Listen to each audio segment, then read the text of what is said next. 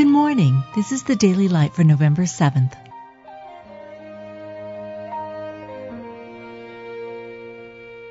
Be thou my vision, O Lord of my heart.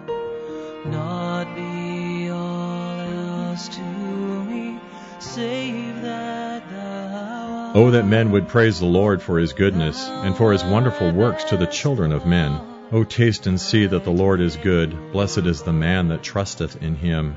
How great is thy goodness which thou hast laid up for them that fear thee. This people have I formed for myself, they shall show forth my praise.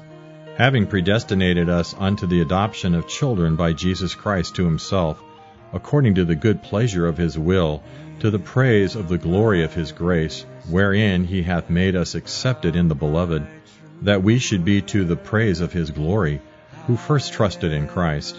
How great is his goodness, and how great is his beauty! The Lord is good to all, and his tender mercies are over all his works. All thy works shall praise thee, O Lord, and thy saints shall bless thee. They shall speak of the glory of thy kingdom, and talk of thy power, to make known to the sons of men his mighty acts, and the glorious majesty of his kingdom. You've just been listening to the Daily Light, a daily morning and evening devotional of Scripture compiled by Samuel Bagster and published in 1825.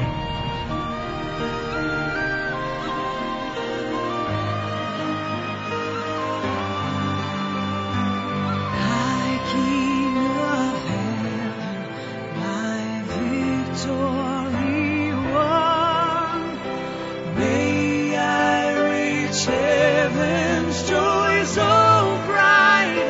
sun.